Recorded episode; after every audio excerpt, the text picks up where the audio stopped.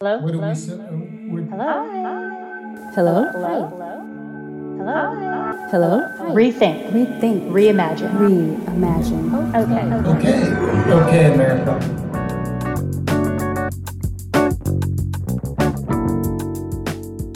Hello, everyone, and welcome back to OK America, where we are rethinking and reimagining our world today. I'm your host, Juliette Lamar, the one and only person on this show who is not a doctor. And folks, they're still letting me host again and again. What are they thinking? Well, it's too late. It's happening once more. My co hosts today are the infamous Dr. Phil Dembo. He's the founder of Life Strategies LLC. This man is amazing in so many ways, and he has dedicated himself to helping highly motivated individuals and performers achieve their peak potentials and live their truth. And he always is asking those really deep questions, Dr. Phil Dembo.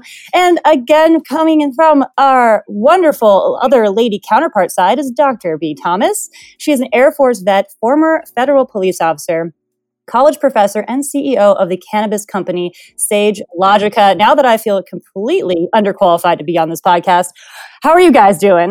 Hi, hi, Juliette. How how are you? I'm doing great, guys. This week was awesome. How was how was your weeks? It was a huge week. It was a Yeah. huge week in so many ways. You know, it was just there's something going on in the world. As scary as it is, it just feels really large, and I'm really glad to be a part of it. Yeah, good point. I had Dr. B, how's your week? I can't complain. You see, I'm mm-hmm. ready to talk to you about it. I had a beautiful week. It's been a busy week. Every day, like Dr. Phil, there's something going on. The way that I look at it is like life continues. It's been a busy week. What about you? You know, what a great time to be alive. I think this is a time of opportunity. It's a time of a lot of struggle, but you know what happens with a lot of struggle? A lot of really fantastic things can come of it if we are creative enough and we put our minds to it. And speaking of being creative, putting your mind to it and really busting those barriers, our guest today, let me tell you guys all about our guest. So, we're talking today to TV personality, female illusionist, choreographer. You have seen him on So You Think You Can Dance, RuPaul's Drag Race, and many, many more things on TV. He's also a U.S. presidential scholar in the arts with a Bachelor of Fine Arts degree in dance and choreography from the California Institute of Arts. And you can catch him performing regularly at festivals and events across the world. Like to date, to date, he's performed in 14 countries spanning five continents. Jay Jackson, aka the beautiful, luxurious, amazing Laganja Estranja. Welcome to the podcast, Jay. Woohoo! Wow, thank you so much with that intro. I almost sounded, well, not almost, I sort of sounded qualified to be here, right? More so than me. I mean, I. I, I should just go. I'm just gonna go. hey, I'm a, I'm a doctor of dance, okay? Not officially, officially, but No, that's awesome. So, you know, what's so wonderful is just seeing you live and in person. I've seen so many videos of you and on TV, and we're just really glad you're here. So I appreciate it. well, absolutely. I'm so excited. I feel like our conversation today is going to be super interesting, which I love. I love getting down to the nitty gritty and talking about the uncomfortable. I think, especially during this time, that's what we need to be doing. So I'm happy to to be joining you, and thank you for amplifying my voice. Great. You are welcome. So, our episode today is titled Life's a Drag because one of the ways that you perform is in drag, which is it's such an amazing art and I think it's a very misunderstood form of choreography, dance, artistic expression. So, really what drew you to drag originally uh, as a trained choreographer? Well, I want to say this. I think, yes, drag is misunderstood, maybe at large, but I think as of recent, especially within the last 10 years of with RuPaul's Drag Race, there really has become a lot more drag queen art seen in mainstream. And I do think there is a lot of people who are really coming around to the idea of it as an art form. So for those of you who still don't know what drag is, at its core, it is female impersonation. So predominantly it, it has always been gay men who dress up as women. A la shakespeare days when women were not allowed to dress and thus we got the term drag dressing as a girl. So as time has changed of course the art form has changed and thus it is now truly something that i feel in my heart of hearts anyone no matter their gender sexual orientation color religion can participate in. And that is the art form of self expression using your creativity. So, whether that's with your look, with your talent, or combining all of the above. So for me, I think that drag is really an all encompassing art form because it does have the visual element, it does have the performance element. And now, especially since I'm, you know, doing meet and greets across the world, well, not now with the pandemic, but before doing meet and greets across the world, it's also required me to be like a public figure and someone who people can really, well, they don't have to, but I hope so, can relate to and can look up to and, and look for you know, in my case specifically with my advocacy in cannabis, education. Mm-hmm. Mm-hmm. You know, one of the things that really, as I was thinking about today's interview and looking at the uh, the script and the notes that that Juliet put together, when you look at what's going on in the world and people looking for a voice, what drove you from it doesn't matter what the expression was, but that there is a drive to have a voice. Like, what is the intention behind Jay Jackson that makes him, you know, Laganja Estranja? What, what, how did you find that as the vehicle for all of this, if that makes any sense to you? It does. Yeah. I feel like for me, I always say this in every interview, I feel like drag chose me I did not really choose this as my art form to be launched into the world at large. I have always come from this at a musical theater background. That's how I was raised. So I was mm-hmm. already encompassing acting, singing, and dancing. But the element of drag took me to the next level. And so as an artist, that challenge excited me. And that's why ultimately I believe this is the art form that popped me on the scene because it really required the most of me as an artist. Now, what motivates me to have a voice? Well, I think a little bit of that is human nature. I think we all want to feel like what we have to say matters. We all want to matter to someone. Now, the need to matter to, for my instance, 600K on Instagram, how does that happen? I'm not quite for sure. I think, you know, growing up in musical theater, I always had this goal of being on Broadway. But with social media and how it's you know really become such an integral part of my life, especially during quarantine, as that is how I am supporting myself financially, it does play a big part on the mind. And I think for me, I just always have to remind myself I didn't get in this for the gain. I got in this for the give because I think as an artist, that's what you that's what you do. You want to give. You want to give a part of your expression, your creativity, your mind to an audience. And I think um, the natural want to have that audience grow is just that. I think that is a natural want. And I think for some, it's scary and they don't want that. And so they block it, whether they realize it or not. Whereas with me, I'm the complete opposite. I fully welcoming, I fully welcome it, knowing that it comes with a lot. It comes with a lot of accountability. It comes with a lot of, you know, potential for hurting others. I think that's what a lot of people don't realize when they get in the position of having a platform. You know, you have to be, you don't have to be, but for me, I want to be um, helping people. And so I've learned, especially like right now with the BLM movement, about how I can better help. And I think that always stems from educating yourself, which kind of brings me back to why education has always been a crucial part of my platform, whether it be in cannabis whether it be as a dance teacher or whether it's literally teaching how to be a better person. Because in my mind, a drag queen's ultimate goal is to be the pillar of the LGBTQ AI plus community. That's what we've always been. We've always fought for what is right in our community. And so I have a real big duty as a drag queen, you know, in America right now to be having these conversations and to really be diving deep because I want to. Good for you where do you get your inspiration for the various personalities and routines and you know um i know everyone knows um Madea the character Madea that uh, is played by tyler perry and i don't think i don't think he plays that character anymore i think he actually retired her Madea so and he talked about how his inspiration for that character came from his aunts and his mothers and all of this. So he developed this beautiful character from that. So where do you get your inspiration from? Like, where does it come from? Well, I definitely don't think my mother wants the uh, pot smoking drag queen who looks like a slut and dances on the pole to say she was my inspiration.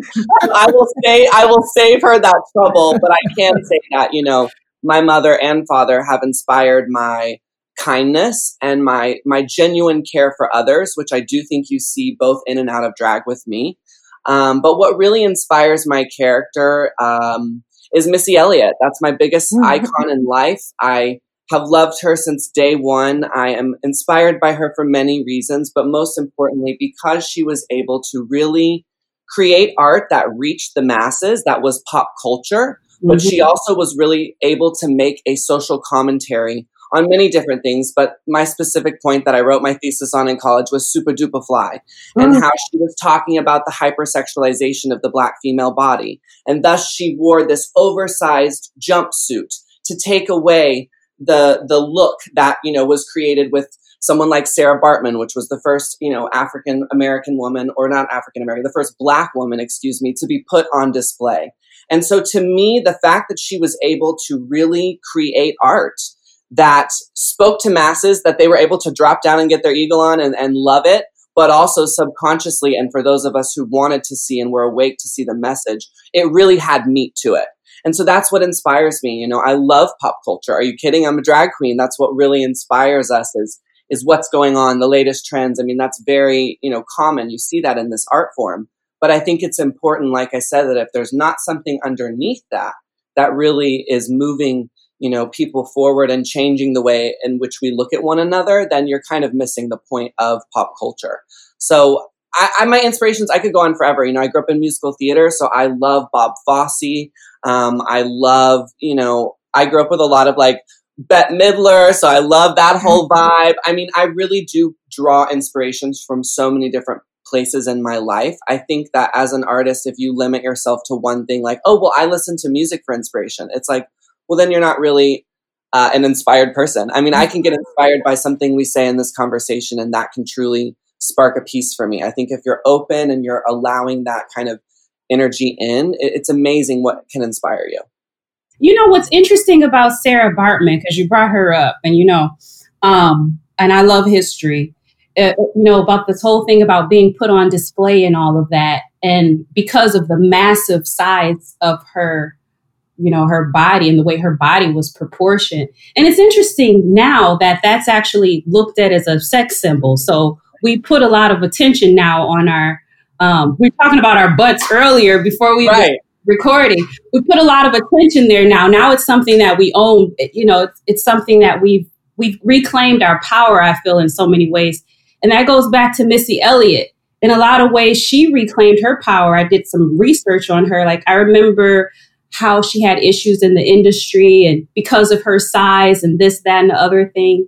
It's very interesting. So good point. Good for bringing that up. Thank you. Yeah, well, I'm I'm really lucky that I got an education at the California Institute of the Arts, and as a part of the art conservatory, we were you know mandated to take classes in other areas. Now it's not like a college where it was math and science per se, but it was very integral to the artist that I've become, and I think that I was able to you know, the course I, I, I studied was Sarah Baartman, the Hottentot Venus. And so it was all about, you know, the, the, the lineage of the black body and, and how it has become this idealized image in our culture with Kim Kardashian and people who are literally pumping silicone into their bodies to, you know, receive this look and this shape that now, you know, we, we love. So I just think that I'm very lucky that I was exposed to an education like that and really forced to think outside the box. Yeah. Because so many of my friends who are very well educated, you know, they they didn't get to really talk about in my mind real life. And that course really forced me to confront a lot of issues that we're dealing with now. And I feel lucky that um, you know I got that experience. I also wrote another thesis on the Rocky Horror Picture Show. It was a whole course Ooh. about rituals, and that was the ritual that I chose to talk about. So I think my education really informed the artist that I am today. And especially during quarantine, now that I'm getting to go back to my roots and have these conversations and mention things like this, I, I feel it. You know, I feel like there is a shift in my artistry happening right now. And it's, it's very powerful. So uh, I've I've written for a long time and have spoken on the issue or the concept that rituals create identity and identity require rituals, right? If we walk outside right now and we walk into the street and ask people, if anybody's out there, um, what day do most Christians go to church? Most people would say Sunday, right? And what is when is Thanksgiving? And we all know it to be the third Thursday in November in the United States, right? I was going to say November 25th, but sure, sounds good. Yeah, right, right. And and so Jay, so when you say rituals with regard to, are you talking about that at midnight on Saturday, Friday, and Saturday nights? Um, people would go dress up and go to see Rocky Horror Picture Show. Is it the ritual of of the dressing up and attending and becoming a part of the show itself. Tell me about where rituals fit in your life now. Sure. Well, so for my thesis for that particular class, yes, that is exactly what I was talking about. I talked about how belonging to the Rocky Horror Picture Show and that group of quote, quote, freaks is a ritual in its in its own not just the ritual of going to the movie and performing in front of it but also the ritual of belonging to this community having a similar uh, language and how that really developed into what it is now, which, you know, obviously is a huge phenomenon. For me, you know, ritual plays a huge part in my life. I'm very OCD, so I do have a set way of doing a lot of things. Um, you know, cannabis is a huge part of my ritual. It really does help me become the artist that I want to be. It, it helps me in, in so many ways besides you know the medicinal properties, which is sleeping regulation, eating regulation, um, mood suppressant or encourager. I don't know. Mood, what's it when it makes your mood happier? Elevator. Mm-hmm. Mood elevator. Yeah. Um, you know, so so for me, it does all of that, but it is also a part of my art making. You know, before I I do my makeup as a drag queen, I always smoke to you know allow myself to be creative, and also because I don't really like makeup, and so when I smoke, I'm able to then do something that is not my favorite in the art form that I do, but it allows me that extra little push to to not not be so scared of it and not allow my fear of not being a makeup artist take over and really allow myself the creator the artist to do my job. So i think uh, you know other parts of my rituals would would include you know stretching a lot of my you know conditioning for dancing. Um, i've been doing a lot of pole classes and aerial classes during quarantine to keep my body lubricated since i'm not performing on stages so I think movement is a, is a huge part of who I am, but also the ritual that I perform every day to really be able to be myself. I love that. You have a routine. You have a routine, and it brings you closer to freedom because it helps you to get more into yourself. And I think this is also what right, the reason why you're so successful. Successful people actually have a routine. And you know, I, I was I was always told um, as a young child by my parents that, you know, when I would say, like, well, why do I make up my bed every day? I'm just going to get back into it. They would say, you know, there's a statistic that says successful people make their bed every day. So you need to do it. And for some reason, at a young age, that literally was enough to start this huge OCD, you know, thing that I have. I mean, you know, I don't go to bed until the pillows on the couch have literally like been fluffed and you know chopped in the middle. So I mean, you know, they it's had the no parents' fault. It's always the parents' fault, Jay. Come on, no, no, no, stop blaming your parents for your OCD. God damn it. It's not. They just, they just open the floodgates. Oh, okay, okay, okay. Well, I think that it, rituals are so important, uh, and it's wonderful you brought that up on your own, Jay, because Dr. Phil talks about rituals all the time, and you did not know that, but it's it was such a beautiful connection to see that great minds think alike. But when you have this ritual and you have these things that you know are just going to happen, it allows you to be in a more creative space because you're not worried about these little things. Your foundation is built, it's there, and you're not worried about all the little stuff. And I think that's why people are more successful. They just have more brain space for all that creative energy. Um, you mentioned your practice schedule. So, what kind of, um, because you're like a full time artist, choreographer, dancer, drag queen, what is your, um, you know, practice schedule like? And then also, how long did it take you to learn the death drop? Oh my um, Okay, well, let's do the first question because yes. the second one is a whole thing we're gonna. I'm gonna talk about. yeah. Let's do the first question first. What was it? Your practice schedule.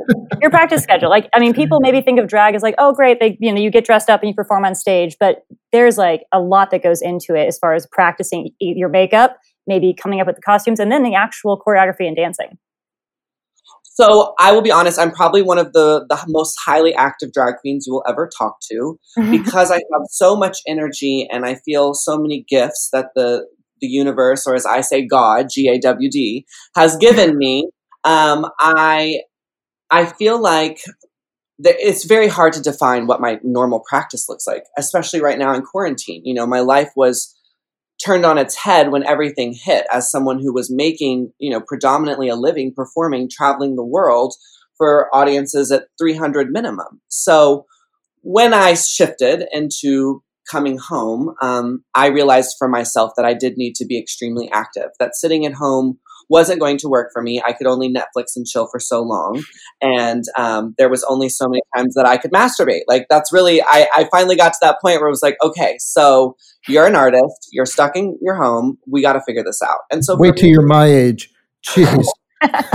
well, my dad, who's in his seventies, is still a, a, a, elementary counselor, so I have a feeling I will be like this for the rest of my life. So, embracing that, I decided that I needed to be, you know, as busy as possible, just like my normal life. So, right now, I get up every day at 9 a.m. so that I can prepare my Instagram post at 10 a.m. I post every day on Instagram at 10 a.m. minimum.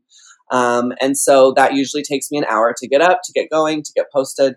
Um, and then at that point, I'm awake. I'm going to uh, medicate, make a cup of coffee, have a cigarette, enjoy my patio, usually water my plants, take my dog out. And then I'm going to do whatever's on my schedule. And my schedule truly, you know, during this time has been so up and down. It could be that I am going to one of the lessons that I mentioned earlier with someone, you know, in pole or aerial. It could be that I'm doing podcasts. It could be that I'm filming videos. It could be that I have a bunch of cameos, which is this incredible thing online where people basically pay me to make them a video mm-hmm. wishing them happy birthday, telling their ex to fuck off, whatever. Um, and you know, it's things like that. Just just so you know that that's how I've been able to make a living during this time. So I'm solely relying on the support of my community, which mm-hmm. has really enforced that I'm so lucky to be gay and to be a drag queen because the community that I am really does see me as as someone that's worth it. And you know, they've been tipping and and helping support my online shows and and so yeah, I would just say that my typical practice is to be busy, to be moving, to be grooving, to be talking, to be learning, to be reading, to be watching, to be inspired. There's not a lot of chilling. I think a lot of people think as cannabis smokers as one who, you know, don't do a lot, eat chips on the couch, and that does happen, of course. But for the most part, um, I'm just very active. I feel like I said, I've been given this gift. And so I have to use it to my advantage and to help others. Do you feel like the LGBTQAI plus community and the drag queen community is more supportive than other communities that maybe you've been involved in or that you see from an outside? Right. Well, I was going to say I can't really speak, right, because I'm not in other communities, so it's not fair of me to uh, say who or who isn't more supportive. But what I can say is that being in both the cannabis landscape and the LGBTQAI plus landscape, I have received more support overall from the the, the gay community as opposed to the cannabis community. Mm. Um, but you know, it's so funny that this is getting brought up because this is something that always gets brought up with me, and I always feel like the need to talk about it. But specifically right now, I just feel like the inequalities that I have felt in the cannabis community will never amount to the inequalities that exist in the world at large for people of color. And so that's why when these questions are brought up, I do acknowledge it, but I just try to like redirect the conversation because I think that's such a much more important conversation to be having than you know my struggle as a gay person in the cannabis community. And I think uh, you know during this time, it's just really opened my eyes to that. And uh, not to say like, well, just be grateful because that's not true. You should still fight for inequalities. We need to change on all levels. But I have had a, a very humbling moment during this time and realized how lucky I am. I mean, here I am sitting talking to two doctors and, um, you know, you, and this is incredible that 31, I know, and you, it's so sad. and, me. and your fabulous ass is what I was But, wow. you know what I'm saying? I just feel lucky that at 30, 31 years old in my career, you know, I'm getting to to do this. I just I, I know I've worked for it and I and I deserve it, but there has also been a huge humbling in this quarantine and with the BLM movement to realize how much I've been benefiting, you know, because I'm white and because I do moves that Missy Elliott did, but because the culture has said, "Oh, it's cute when the white boy does it," you know, it's mm. it's really taking that that into consideration, which brings me to your second question, the death drop. So, well, wait, let's go. Before you tell us about the death drop, we're going to take a commercial break. All right, Oh. everyone. We're going to take a commercial break quickly. Tune in once we get back to hear all about the death drop. And also, we're going to dive way deeper into this conversation. So stay tuned. If you're liking what you're hearing, hit that like button, leave us a comment. We'd love to hear from you. In a world that's ever changing and a future ever uncertain, more than ever, we're looking for ways to better our life, better our day, and redefine what it means to feel well. We at Kavana Health, an Oklahoma based GMP and kosher certified manufacturer of hemp derived ingredients and finished products, have had a core mission. All of us and each of us must redefine what it means to live well.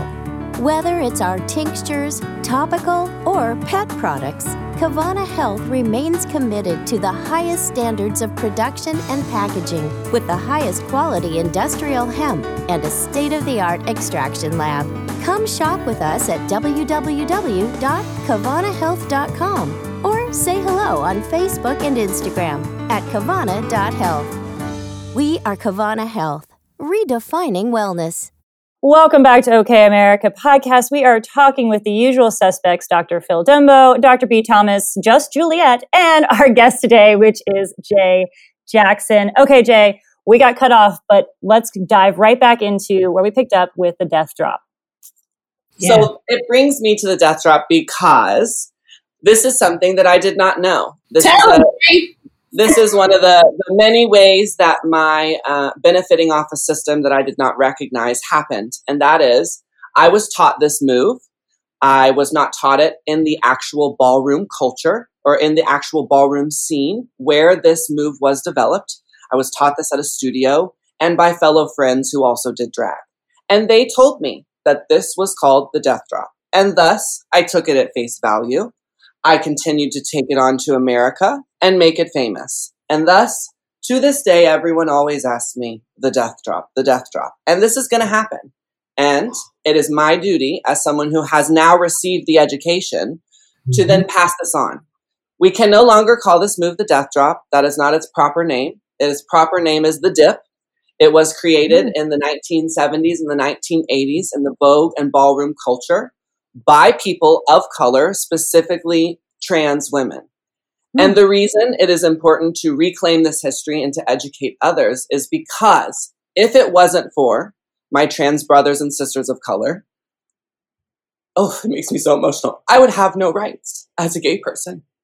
Stonewall was a beautiful protest and a riot that was led by black and brown trans brothers and sisters of the LGBTQ community. And they fought for our community, even though gay men at the time were not accepting those trans people. Mhm. But at the time, those people saw the bigger picture, and thus they fought for us all. Mhm. And so when I was quite honestly attacked by the Vogue community for spreading misinformation, it took a lot for me to swallow my pride, A, and admit that I was wrong, but B, to not only understand the anger that they had with me, but to ultimately forgive that and move forward because they had every right to be angry. They had every right to be upset that here I was representing a community with or without knowledge and spreading misinformation. And that's why I take it very seriously. And that's why it's near and dear to my heart because not only do I respect the fight that they did so that I could be here, but I respect the ballroom community. If you've not seen the show Legendary on HBO Max, you absolutely must. Please pay the $7 to get the subscription for one month and you can cancel after, but they need your support. This, this show is incredible and it shows truly as much as any pop culture show has shown what it is like to be in the ballroom community and the power of family and the power of choosing one another regardless of your race, background, sexuality. And that's truly, I think, the message of ballroom, which is why when I received the information with such ferocity, I was so confused because that's not what you should think of the ballroom community. They're very loving, but they're very vocal and they're going to mm-hmm. let you know when you fuck up. And I think it's our duty as humans, regardless of your race, white, black, it's our duty as humans to listen first and foremost. And when you're wrong, you have to admit it. You have to be okay with it. And you have to, most importantly, then learn from it and move forward because that's, to me, all we can expect of humans. We're all going to mess up. We're all going to, you know, make mistakes. And I already know I will continue as someone who is appreciative of Black culture to probably cross the line when I don't mean to, and to say things that maybe are not appropriate or not said in the best way. But it's my duty to hear that and then to learn from that and fix that and then spread that knowledge, which is why every Mhm. time I hear the word death drop, I cringe because I'm just like, I've tried so hard to continue to spread this message, but it just shows me that the the, the fight is, is is still in its way and that I have to continue to do this and and that I want to because it's the correct thing to do and because I want us to be in a place where we all can truly see each other for our differences. I think, you know, as someone who grew up in the South, I heard quite often, well, I don't see color. My mom and dad raised me to love everybody. And that's great. But it's not really because we need to see color. We need to Mhm. see differences. We need to be able to acknowledge when we are appropriating and when we are appreciating. And as I said, as someone like Missy Elliott, who's my biggest inspiration in life, yes, this is going to be something that as an artist I'm going to have to confront and continue to learn and and be a better person. You know, I used to wear braids all the time and people would also get upset with me over that.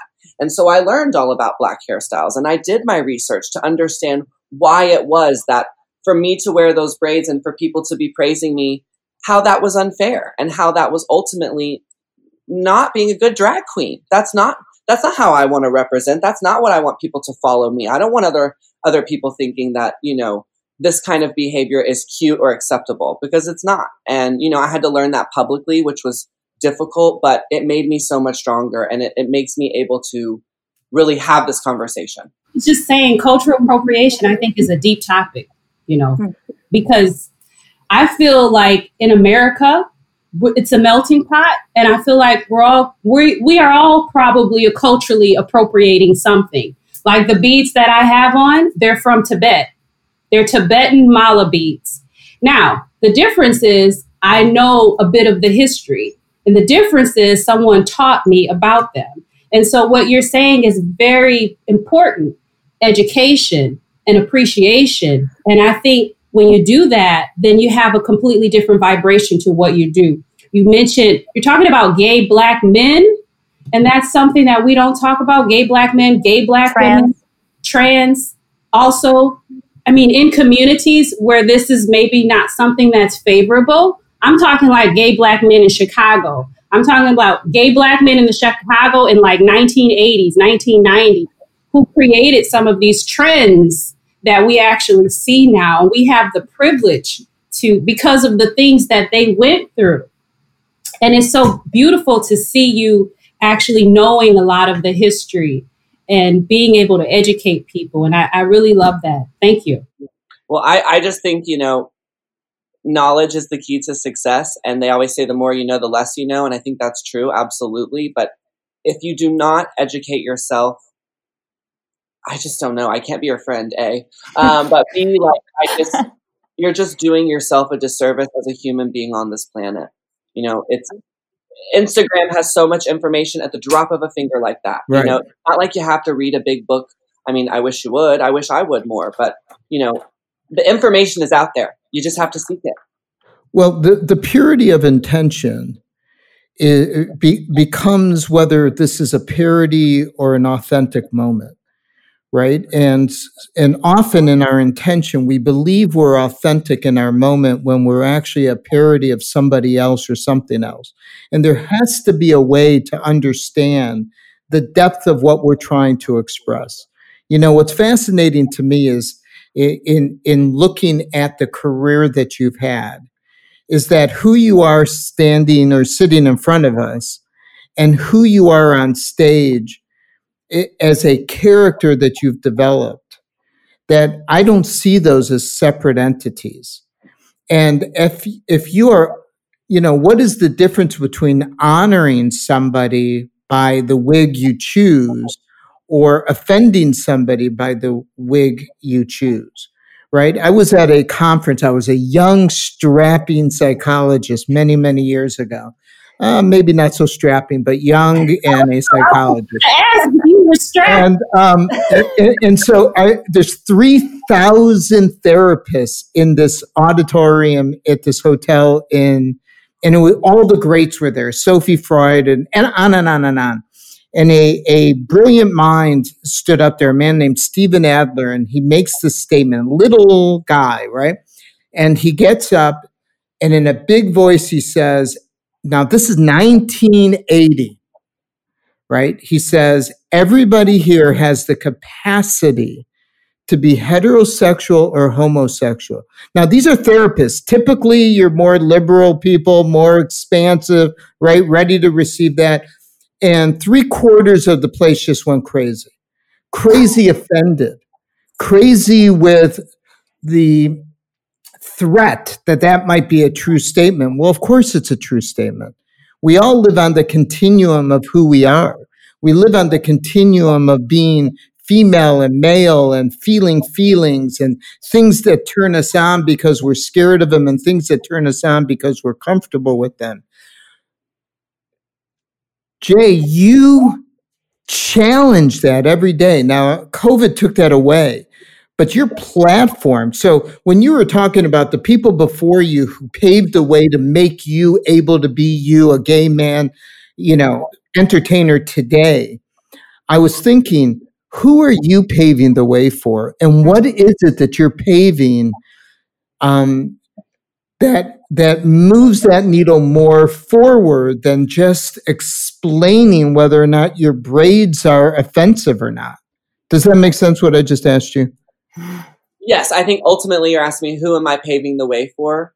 I'm asking you but but I, but i'm asking you that in in the core it's like you know, the only people in Seattle who you know live in Seattle are the people who are walking through the rain. They don't run like we do because we're freaking out that it, we're getting wet because they're used to it.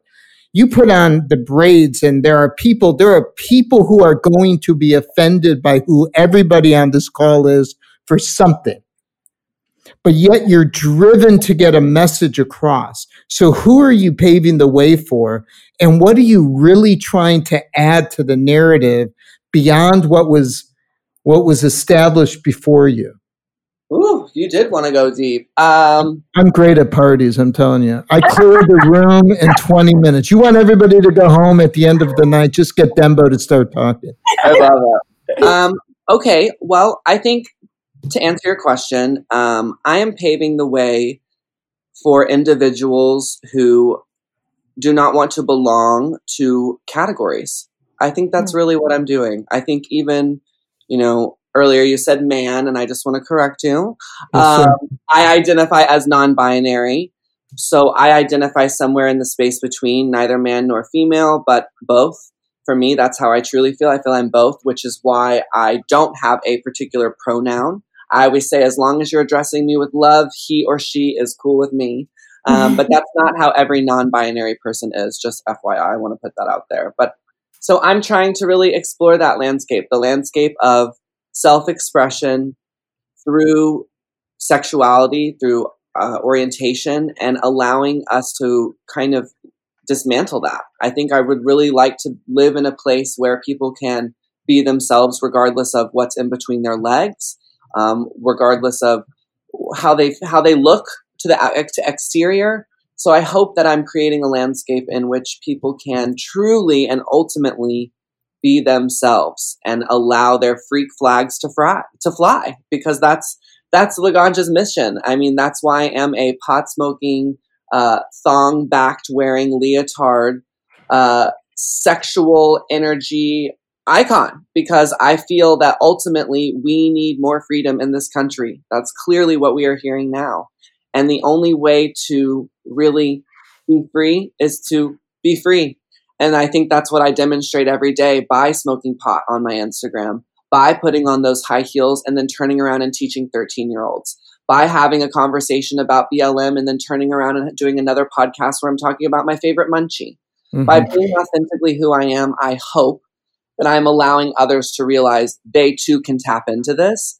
And thus, we can create a landscape for everyone to belong. Because I, I, I see a world in which, yes, there's always minorities, there's always going to be cliques, we're always going to relate to others more than one another. But I do truly see a world in which we celebrate each other's differences and we not only recognize that, but we love that about ourselves. We love that there is this difference. And so I hope if anything, that's what I'm doing. I'm speaking to those people that want to belong to that kind of um, community. Can we do that, everybody, without comparative? Can we actually have dialogue without comparison? No. It's impossible, isn't it? I don't believe so. I'm, i mean, that's one of my biggest things that I work on. I compare right. myself to to so many other popular drag queens, and well, you know, they're doing this, and how am I not? And you know, I think that's human nature. But I think when you can break down that, what I've ultimately realized for me when I start to act that way is to remind myself there's room for us all. And the fact that another queen succeeds only means she's further opening the door for me to then walk through and succeed at an even larger level. And I think that, that this, that's what this is about, you know, especially with the race. It's always been about keeping people of color down so that the white person can succeed. And we need to realize that the only way we truly succeed is if we all succeed. And so that's that's what I want to speak to. Yeah, I think what you have a lot of people can can can can benefit from and that is a success mindset. And everybody has the ability to create success for themselves regardless of their background, where they came from, who did what and why. It is going to start with your mindset. And what I love about you is you have you have this freedom in you. You are yourself authentically. We're beyond comparing because how could you compare? Because you're a unique individual and you inspire other unique individuals. That's what you're doing. And it's beautiful. It's like it really is a ministry like your li- your your your life is like a service what you're doing is a ministry that's why I say God, GWD, because I grew up in a in a place of Texas where being Christian was, you know, a very important thing. And my grandfather was the best Christian I've ever known in my life. The true definition of a Christian. Loves everyone, takes care of everyone. I mean, the true definition. And so that's why when other Christians or other communities were so mean to me, I was able to tell myself, well, they're not truly what it means to be a Christian. And even though I don't identify as that now, I, I identify as someone who's very spiritual and holds the universe at large as my God. But I, I think I do feel that way. I feel like the work I'm doing, it is it is a ministry in a way because I make people feel good about themselves. When I when I do Laganja's dance school, which is just a master class that I make my fans come to basically in order to meet me. But what it does in, in the end is it forces people to move and to dance mm-hmm. and to be comfortable and and and be uncomfortable with their bodies. And and it's always amazing at the end of the class to see how I've truly been able to take people to a new place. And that's that's what my parents taught me as high school counselors for 30 plus years. They taught me it's okay to cry, that it's okay to to love and to and to to mess up as long as you learn and you move forward and you help. And I just think that if more artists could find it in their heart to not worry so much about their numbers or their success and more about each other, the art would be better, A, and B, we would be living in such a much more happier place. But I really believe it's up to people like myself with a platform, regardless of whether I'm Britney Spears or not. I can reach, you know, a lot of people in one day in 15 seconds and that comes to me with a lot of a lot of responsibility. Well, Britney isn't you. what? Britney isn't you. Yeah. Well, Britney's a whole other thing. Don't get me started on her. I can go deep into her too. But I'm just saying it doesn't matter how big of a platform. Truly, you know, I think all people should be thinking this way. But I just yeah. But but Jay, but Jay, I want I, people looking up to me. You know, yeah, but but it, you know it it it is it is too cliche if you don't add the rest. People have to understand to be as impactful and as pure as you are is vulnerable and scary and courageous and threatening and painful and emotional and powerful.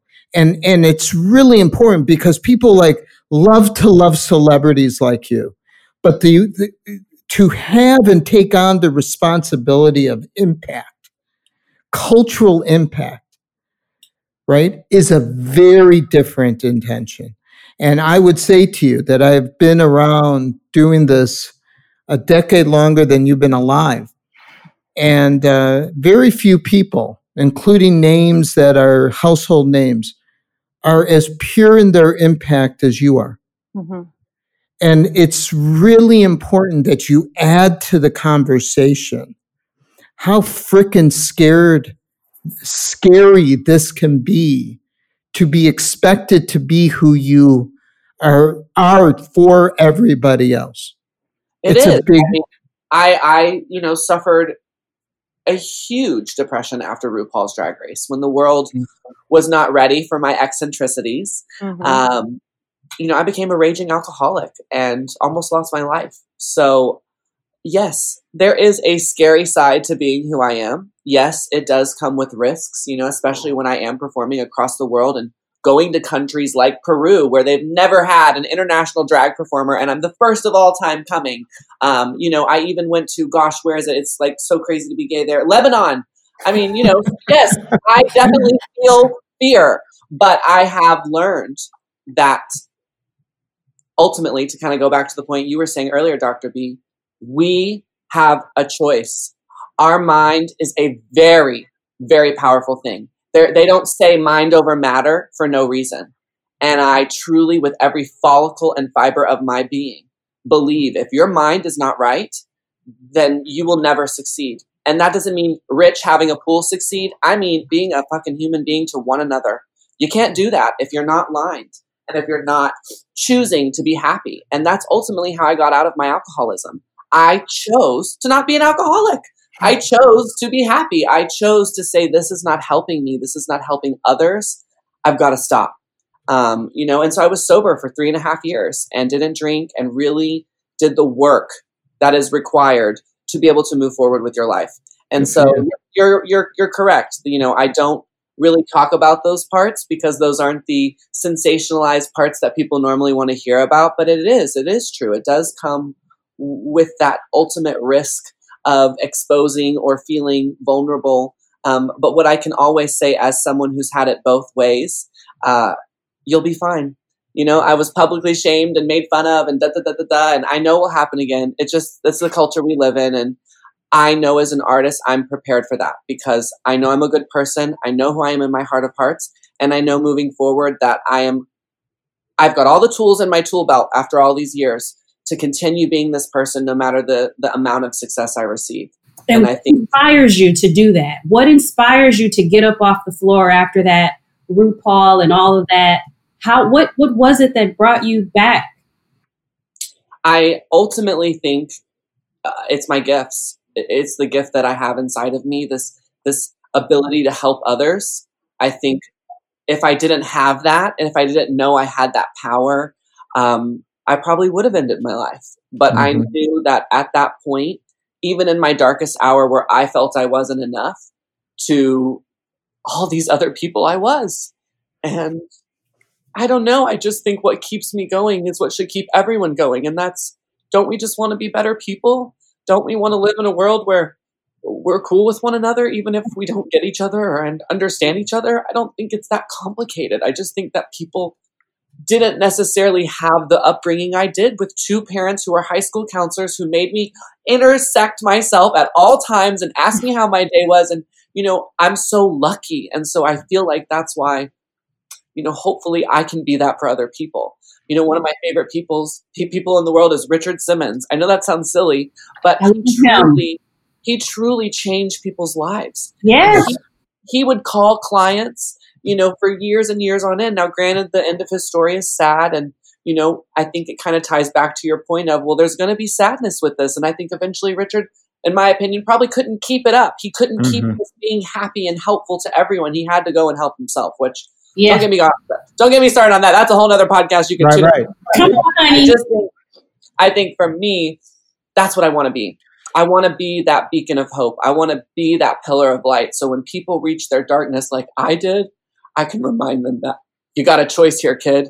You're right. the one who's clouding that mind. Uncloud it and see that you have all the tools you need. You are. This is what, yes, and this is what moves our needle forward. This is what your gift is for the next generation because people don't know how to do this because they don't think that it's it real. comes with this. It does, they don't think that it's real. They don't choose to be happy. They're like, but this is sucking and this is sucking. And it's like, yes, right. but have you felt the sun on your skin? Have you felt Right. the fact that tomorrow, even though all this shit has gone down, you have an opportunity to live again? Gratitude. I mean, I look at as a gay person in all these other countries. I mean, I just was posting about Turkey on my story yesterday and, mm-hmm. and the horrible things that are going on in their country with women. And we are so lucky, as you said when you started this podcast, to be alive right now. We Right. are. And as scary and as horrible and as fucked up as it all is, we can change it. And you have to believe it first to do it. Amen. Amen. Amen. Amen. And woman. Yes, a woman. and asexual too, because we love them as well. Sexual. Jay, you are just, I mean, as you know, you're empowering us through education, through kindness, and just through authenticity. And from the bottom of our hearts, thank you so much for joining us today and sharing that with everyone. And I've I've learned so much on this podcast in this one conversation that I've learned in the last several weeks. So I just want to personally say thank you so much for that. Well, thank you guys. As I said when we started this, I just I feel truly like this is an honor and and to be able to have such an interesting and in-depth conversation. You know, I just hope that people will listen and be inspired and uh, hit that subscribe button. Hit that subscribe button. Do it. Do it. Well, You're, everyone, you're, you're a true blessing, my friend. are. Thank you for, Well, for we all are. You know, that, that's that's the real truth here. Is we're all blessings if we choose to be. yes. I wanted to say Yes. that you're Jay. You are definitely someone's uh, Richard Simmons. Definitely. Thank you. I actually want to see him in those short shorts. Ooh, I know. I know. I miss those too. I love those. Yeah. Well, everyone at home, thank you all as well. We appreciate every one of you for listening in on this conversation today. We know you all learned something. Everyone has their own unique takeaway. Thank you again. This has been OK America. Rethink. Hey, actually, you know what? Yeah? This has actually been OK America. And with that, we're out.